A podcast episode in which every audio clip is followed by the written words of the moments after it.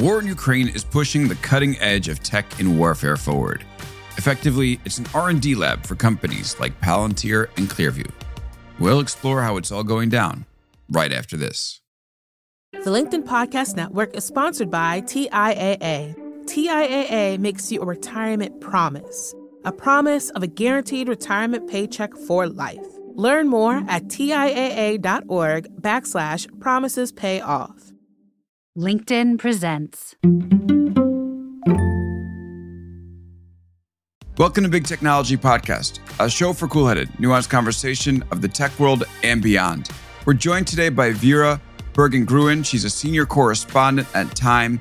She's based in Washington, D.C., where she covers the overlap of national security, politics, and technology. So she's a former colleague of mine from the BuzzFeed News days, and she's just back from a trip to Ukraine, where she did some fascinating reporting on Clearview and on Palantir.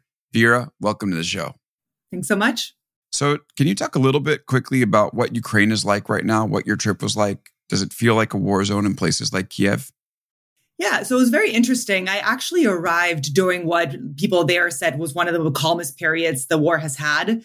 Uh, you know, it was, you know, they had several weeks since there had really been any major air raid alerts. Uh, the, the city itself felt, you know, for, for an outsider coming in, feels fairly normal. You obviously know you're in a city that's that's been going through a war. But, uh, at the same time, you know, as someone who was there for the first time, it's really interesting how life seems to go on as normal. Businesses are going, you know, people are traveling back and forth. And, uh, but of course, coming in and out of Ukraine, you still can't fly in. You have to drive in or take a train and you know you're very aware you are at a country at war. But of course we just uh, you know right after i left uh, there was another major uh, it, uh, wave of air raid sirens a bunch of drones. Uh, and so you know there's really never a moment of rest. But th- this has been the, the, the, general sense was that this was kind of a small respite before the winter when russia's really going to pick it up. Wow. So you're so there's more on the way right? Like coming soon. Mm-hmm. yeah. What was the train out like? I mean i imagine that the people leaving you know, there are people running away from the war, people who have just dipped in and are leaving again. Yeah, you know, obviously fighting age males for the most part can't leave Ukraine except, you know, unless you really have a reason, unless you have permission. So it's mainly women and children. They are, you know, it's not like taking the Amtrak. It's full of people with, you know, a lot of their belongings, uh, you know, in the middle of the train. Uh, the train mainly goes through the night with the lights off. So it's definitely a very kind of surreal feeling. They, you know, they have all kinds of warnings on the TVs on what to do if there's, uh, if, you know, if there's any kind of emergency uh, on on the way there, and then usually get stuck at the border for a couple of hours as they check everyone in. You know, leaving Poland and leaving Ukraine and then entering Poland but you know you can really tell that you know there's a lot of dramatic scenes at the train station. People are saying goodbye uh, and it's mainly the young men staying behind and saying goodbye to family members who are either leaving for good or kind of coming in to check on family and going back. Now you went to ukraine. You didn't need to go to the front lines to report on the story that you were after or the stories multiple because there's actually this fascinating tech story unfolding within that country uh, where Western tech companies are effectively using this war zone as a R&D lab to better their products and to see what type of experiences they can enable, for lack of better words, at the extreme, at the limit. So the first company that you started to really dig into is Clearview AI, which we kind of know as this like facial recognition company that's kind of creepy and used by political by used by police uh, uh, in the United States, but ended up being used for some fascinating uses out there. So, talk a little bit about what caught your eye about Clearview and what you started to learn when you started reporting on the company in Ukraine. Yeah, and it's interesting that you said that earlier because it's definitely true. I've spent the first year and a half of this war covering the technology and digital front on the Ukraine war from DC, which, you know, I could do all my interviews, I could see the effect of all of their technology without having to go in person. Uh, but of course, once I actually got there, it was interesting. I was looking at tech companies, uh, local tech companies by Ukrainians that were really kind of trying to build out and take advantage of the fact that they were able to help their country, obviously, in their in their view, win this war on the technology front. They find themselves to be much more limber, much less, you know, like the the Russia is this kind of Soviet era, slow moving country and they think that they have the advantage on the tech front and that they're convinced you speak to officials there they think that's exactly what's going to help them win this war But I was very interested in, in Western tech companies also coming in and offering a lot of this, you know, their technology often for free. Uh, and a lot of them being companies that have a controversial reputation in Western countries, in Europe, in the US, because of, you know, what they call kind of bad tech, right? Like, you know, kind of creepy mm-hmm. tech, tech that we don't tend to like when it's used against us in peacetime. But then you use it in a war and it's, you know, what it gives the Ukrainians is again, free access to extremely effective technology in a country that doesn't have or isn't really using many regulations. It's like the Wild West. You can you can come in and use you know facial recognition software. You can use you know a, drones. You can kind of develop anything you want. And you can use it there. And then, you know, on the tech front, uh, for the Western companies, it's kind of a, you know, a bit of reputation laundering going on for many of them. They are, you know, companies that are having a reputational problem, problem in the West. They're being called on to testify. They're being sued. And here they are kind of being the heroes. They're getting to go give something that is helping, a, you know, what people kind of consider a black and white war. In the West, it's considered, for the most part, you know, people generally, especially the beginning, were just wholeheartedly supporting Ukraine and anything you can do to help Ukraine is a good thing for the company, right? And so when I was there, uh, one of the things that I, I, knew that Clearview AI, which is a American facial recognition uh, software that's being used by police departments here in the U.S., it's pretty controversial. It has been used in Europe and sued in Europe because Europe has much stronger privacy regulations. So it's kind of been banned from being used in a lot of these countries. In the US, they can sell the software to private companies. And uh, I, I, I knew there were, it was being used there, but it wasn't really revealed how much. And everyone I spoke to, every high level law enforcement or military official was obsessed with Clearview. They couldn't stop talking about it because it's incredibly effective. It's and that's what makes it creepy. Again, what's what that's what people don't like in the US if DHS or ICE has it, is being used in a different way. But I, I got there and I was trying to talk about different kinds of tech. And they all said, yes, but have you heard about Clearview? You know, we love this company. Uh, and that's kind of where it began. I, I started asking them how they were using it. And when I reached out to the company itself, it turned out that the CEO was very obviously eager to tell me about all the good uses. so you know, they yeah. Yeah, I mean, he's such a know, mysterious yeah, person, and he's like, just like, yes, let's talk about this. Exactly, and I mean, it, it, we have to keep in mind the context. I mean, again, it's a company that's considered creepy. You know, it's considered. It's you know, a lot of people have you know, if people know about Clearview, it usually has a kind of negative connotation, unless you're a cop. Cops love this stuff. And so, uh, you know, the New York Times, uh, there's a New York Times reporter who just published a book about Clearview. I mean, they're currently going through a particular reputational issue here. And so I think when I called them up and said, I want to talk about how it's, you know, this tech is being used in Ukraine, they were, they were really excited. The CEO himself connected me to five, six different high level Ukrainian officials. And, you know, two days later, I was in Kiev talking to them. So they clearly wanted this out there. Right. So, talk a little bit about how they're actually using this software because they have used it in some very fascinating ways. Yeah, so they kind of started using it to identify Russians. So at the very beginning of the war, a couple of days in, the CEO himself goes on Zoom, gives a couple of officials a demo, and gives them a code basically for a free month of Clearview, and they start using it. And he says that in the first Zoom session, basically, one of the officials kind of told him, Can I show you something? And he shared a screen and had identified a bunch of dead Russian soldiers. And it immediately found, you know, what you basically upload a photo. It shows you everywhere that photo appears on the internet, which makes it pretty easy to find social media profiles, names, mm-hmm. hometowns, mm-hmm. all of that.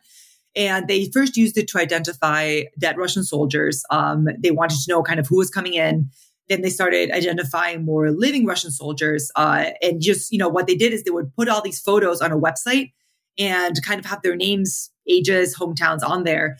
And they started promoting this heavily in Russia through Telegram groups and stuff like that, kind of saying, like, hey, if you think your son's fighting here, he might be dead. The Russians won't tell you, like, come check it on this website. And this was their own, you know, kind of the campaign of truth that they were calling, you know, waging it in terms of informing the Russian population about the cost that the war was having. And the website's actually called No Losses, which is kind of, I, you know, it's kind of uh, making fun of the fact that Russians said they, they weren't suffering any losses. Yeah.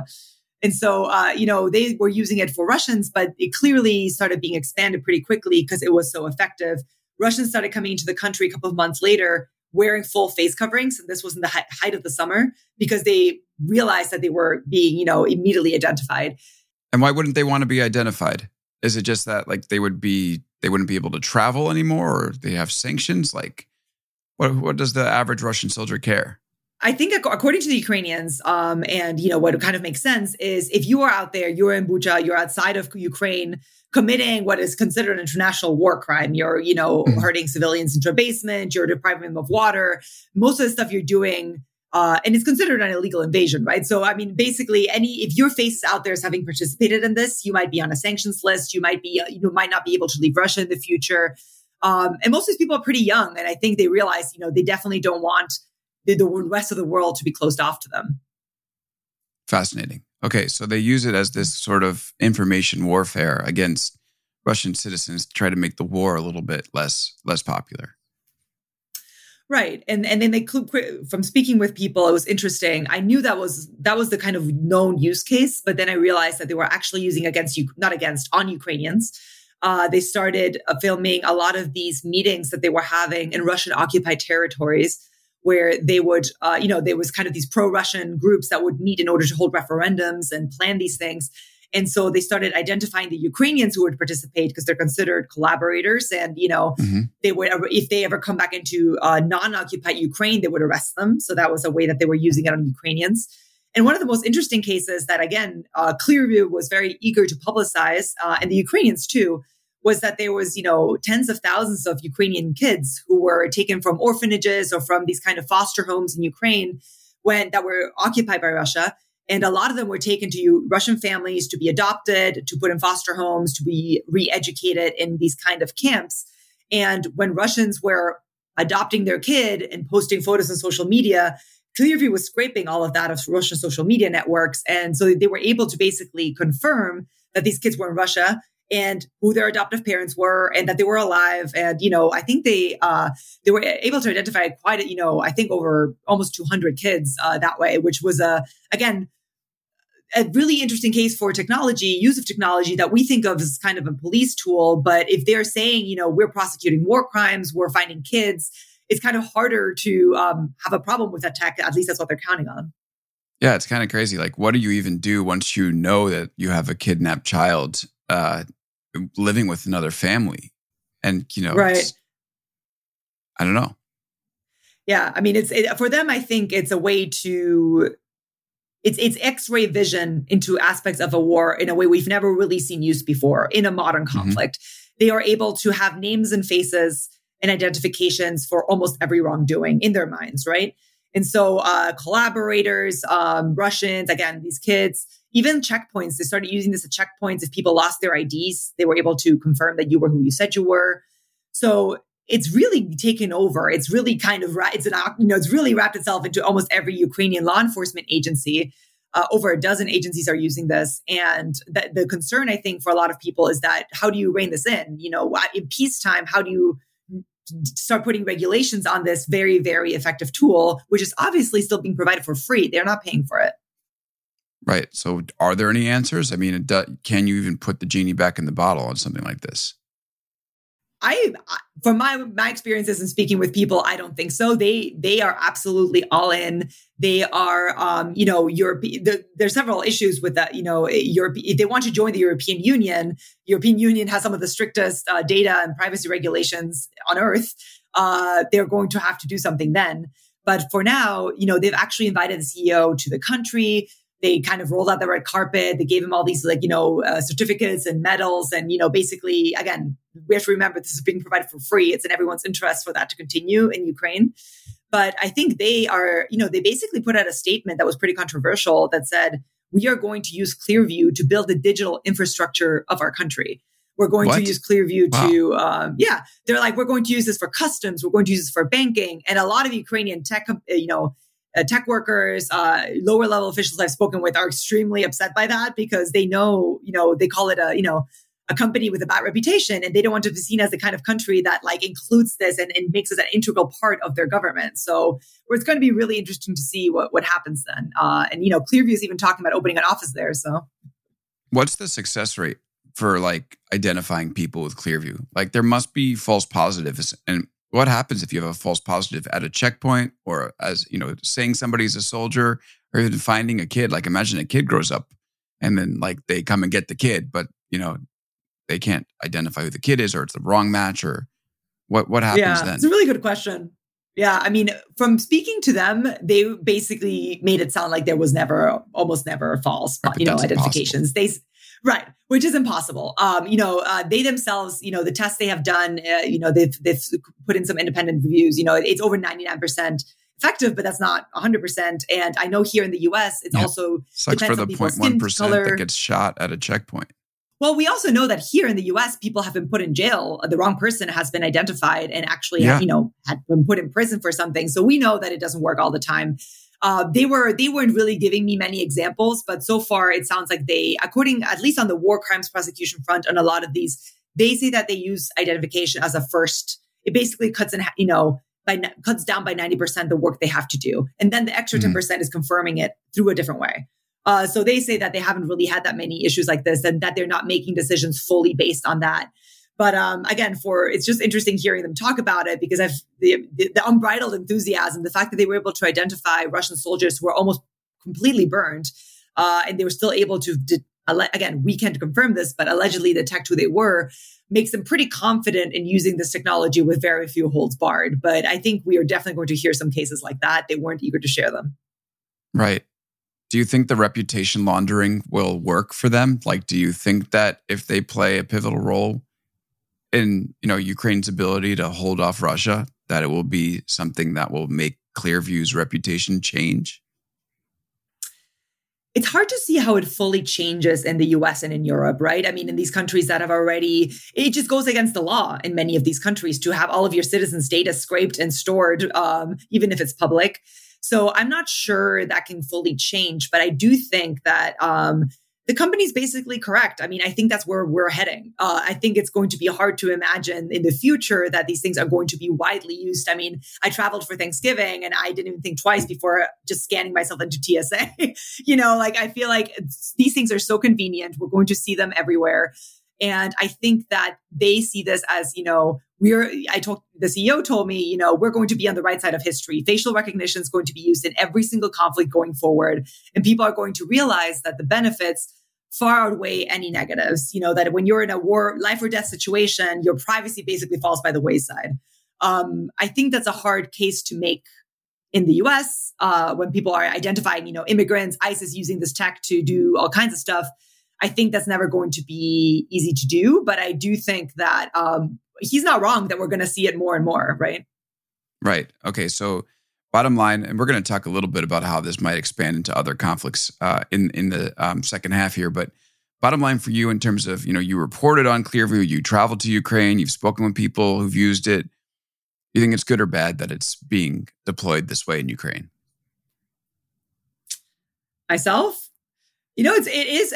I, am on the side of. uh It's really difficult. It's really hard to argue against it when you see how effective it is at making people survive a war, making you know, again, like imagine the number of war crimes you can prosecute that would never be prosecuted if you couldn't identify the person. Um, so it's really difficult. I think it, it's it's it's really difficult to to say that it's a good thing without any controls right? In a country like Ukraine that didn't have strong privacy regulations, it's kind of the perfect storm. It's going to apply it, and we don't know what's going to happen afterwards. I think, uh, but I do, I do, as someone who came in feeling extremely creeped out by it, you know, the CEO offered to run my own face through it, and I actually, I wish I had done it. I kind of said no because I got creeped out. I was like, no, yeah, I don't really want to see what's out there about me.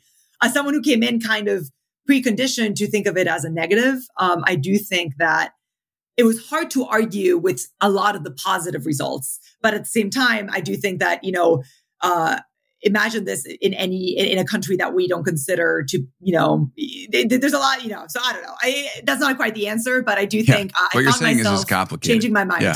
Yeah. Yeah. It is complicated. Yeah. it's fascinating that it's good you went out and reported on it. At least we know about it and um, definitely being used in some really interesting use cases that probably would not fly in the us but this is obviously the future that the company sees. All right, let's take a quick break. We're here with Vera, Vera uh, Bergengruen, senior correspondent and uh, Time. On this, in the second half of the show, we're going to talk a little bit about how this stuff spreads, but also about Palantir. Um, so stay tuned. We'll be back right after this. The LinkedIn Podcast Network is sponsored by TIAA. In the last 100 years, we've seen financial markets swing, new currencies come and go, decades of savings lost in days. all showing that a retirement plan without a guarantee, quite simply, isn't enough. So, more than a retirement plan, TIAA makes you a retirement promise a promise of a guaranteed retirement paycheck for life, a promise that pays off. Learn more at TIAA.org backslash promises pay off. From the minds of visionaries to the desks of disruptors, I'm Laura Schmidt, host of the Redefining Work podcast. Join me each week as we explore the new world of work through the lens of those shaping it CEOs, HR leaders, investors, and more. Be a part of the conversation that changes everything. Subscribe to Redefining Work today.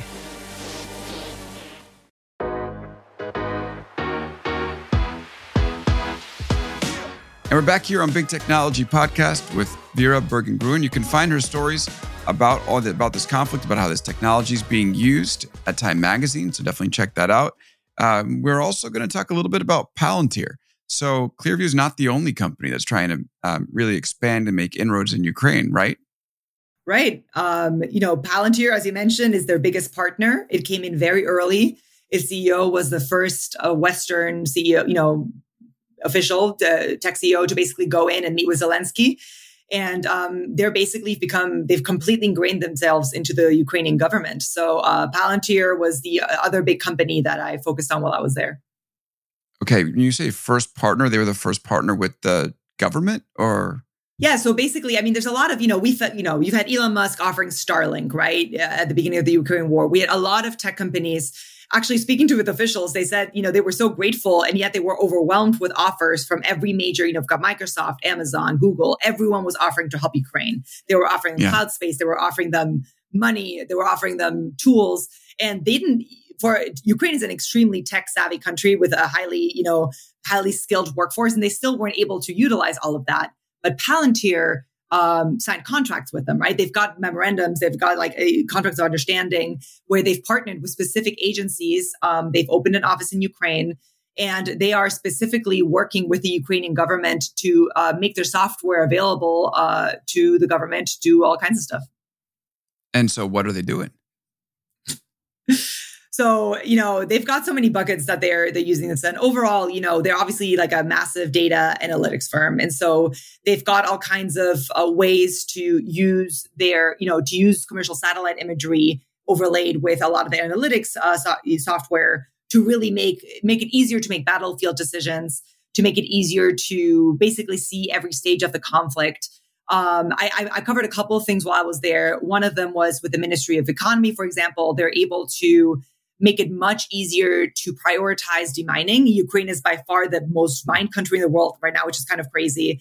Uh, you mm. know, NGOs basically say it's going to take 700 years to demine that country. It's just completely littered in unexploded mines, land bombs. Mines. Uh, it's landmines.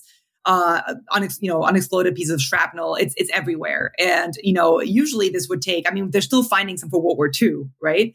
But what they're doing is, uh, you know, obviously using satellite imagery, using, you know, all again, like just imagine layers and layers of data. Uh, you know, where, where are the schools? Where are the most people? Um, using cell phone data to see where people are moving. All of this to prioritize how to, um, you know, where to to d- start demining and which areas likely actually haven't seen anything.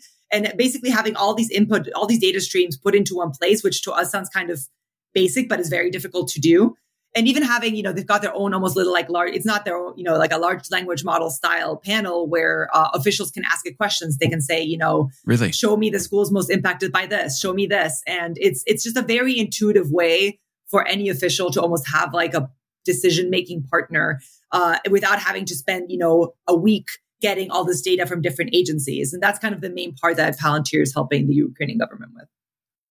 Yeah so vera i'll, I'll be honest. So i've seen inside palantir software once. Um, and it seemed pretty cool the way that it could take a lot of data points and sort of make sense of them. But that was years ago. And I'm curious if you had a, in your reporting a chance to either see it or get a sense as to what Palantir technology actually is. Like, what is the interface? What does it allow people to do? How does this technology work the way that this company says it works? Right. I mean, that's a good point. I think the, the thing is, they've got obviously the part that they show all journalists and all the people who want to uh, an inside look. They've got their famous, you know, MetaConstellation interface and all of that. Um, they're only going to show us so much, but I think it's at least for me when I was talking to to the officials as well, who are um, again fairly tech savvy, but aren't all inside Palantir people. Um, it's fairly easy to see how having a fairly powerful tool like that, like having a way to aggregate all data streams, having a way to have extremely again, like it's very expensive to get that you know detailed on the ground kind of satellite imagery and then overlaid with other kinds of data having all of that available to a government like Ukraine, which is able to supply it with their own information, right? Um, it's again, I don't think I'll be able to fully. I don't want to explain it uh, the wrong way, but it was very. It's clearly a very, you know, I'm not sure if sophisticated is the right word, but it's a very uh, comprehensive way to make battlefield decisions, right? uh, in a way that like a country like Ukraine just would never have access to otherwise. And it's extremely expensive and extremely it's you know 20 years of, of, of development being made available to a country in war.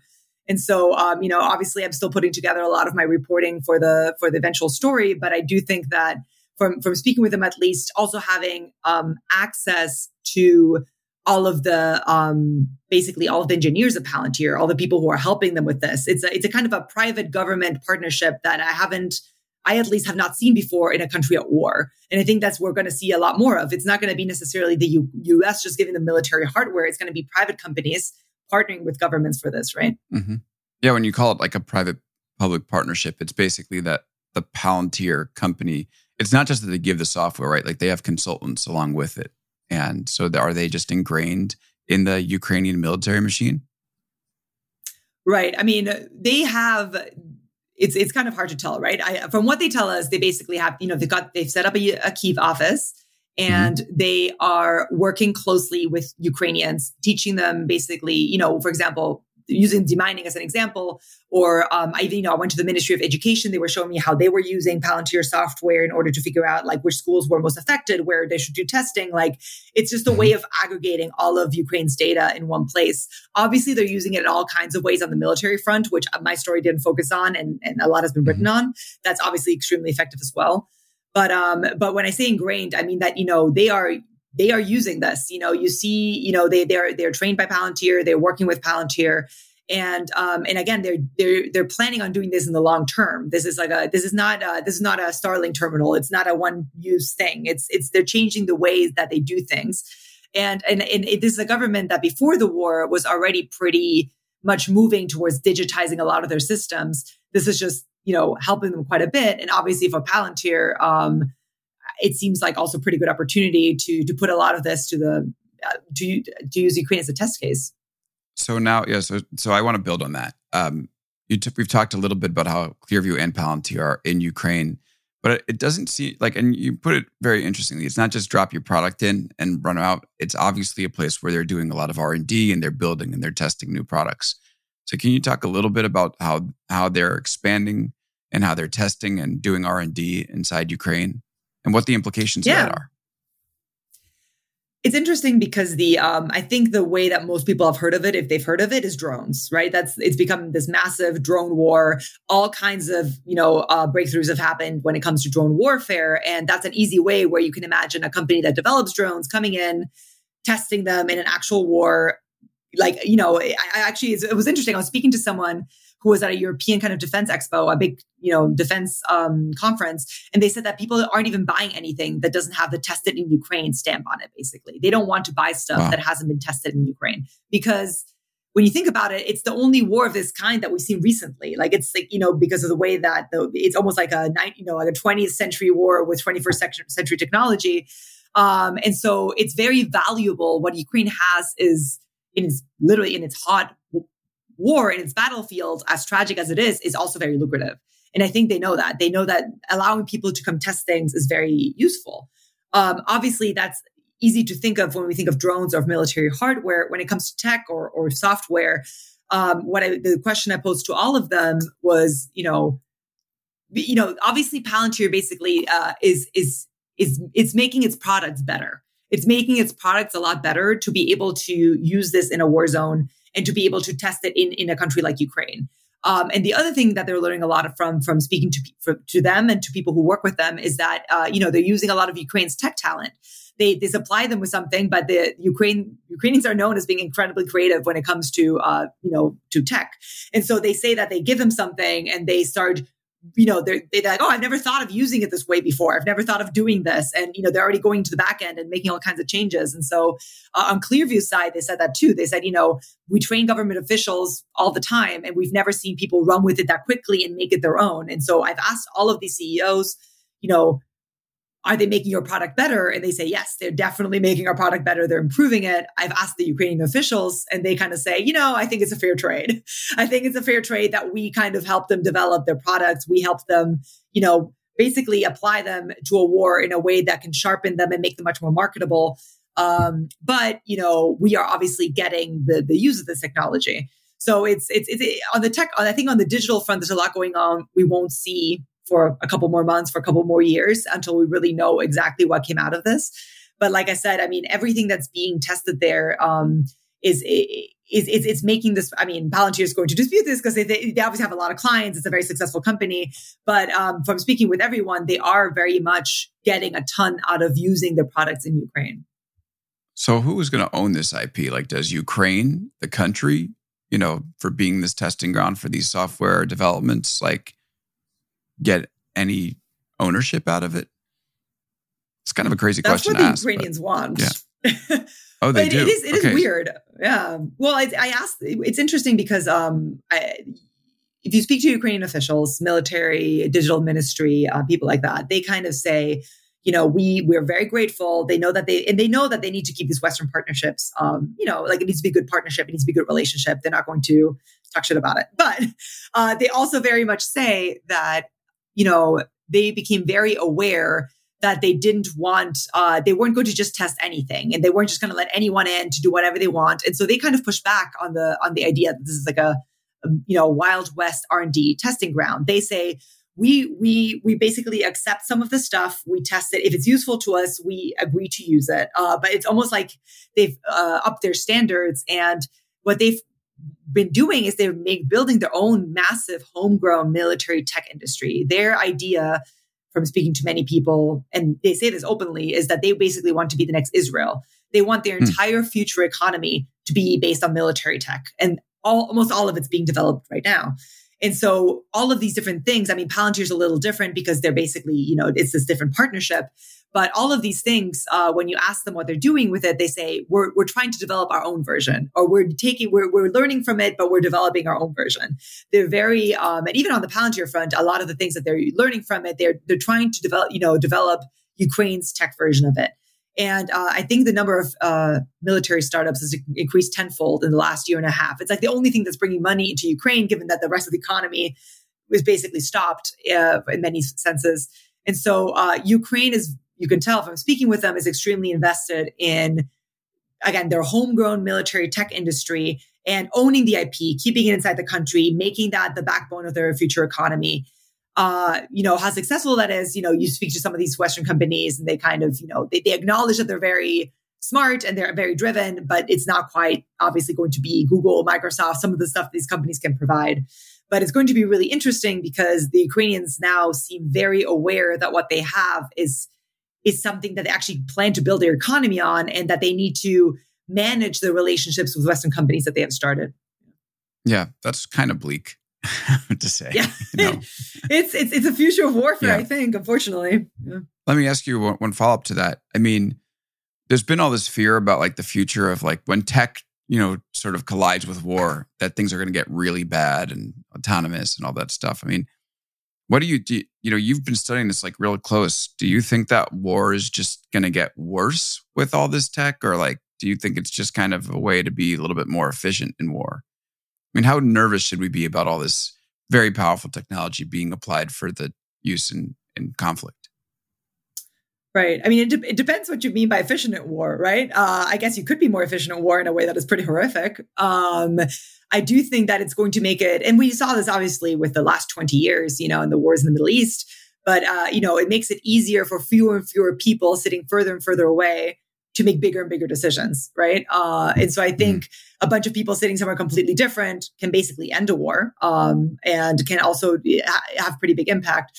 So uh, I do think it's, I mean, it's hard not to think that that is bleak because um, at the same time, you know, I do think that a lot of these things, um, again, the, the Clearview example is not the best one, but I do think, for example, just like it, it, there's a lot of um, ways to dissuade people from doing it. There's a lot of deterrence factors now that we didn't have before, where people can already see it playing out and don't want to really get into that whole mess, don't want to have, you know, soldiers fighting in a lot of these wars might have second thoughts sometimes, depending on who they're fighting for. Um, I think that there a lot of these things are going to get more efficient. But I mean, again, having an incredible amount of transparency into war through tech, I'm not sure that's a good thing. You know, that's necessarily going to be a good thing either. So it's it's it's going to be really interesting to see whether it kind of ends up being a deterrence factor where where we resolve more things politically because we already know how it's going to go down the road when you think of nukes things like that or whether it's just going to be something where um, the country that has and again the country that has the least qualms about unleashing a lot of this tech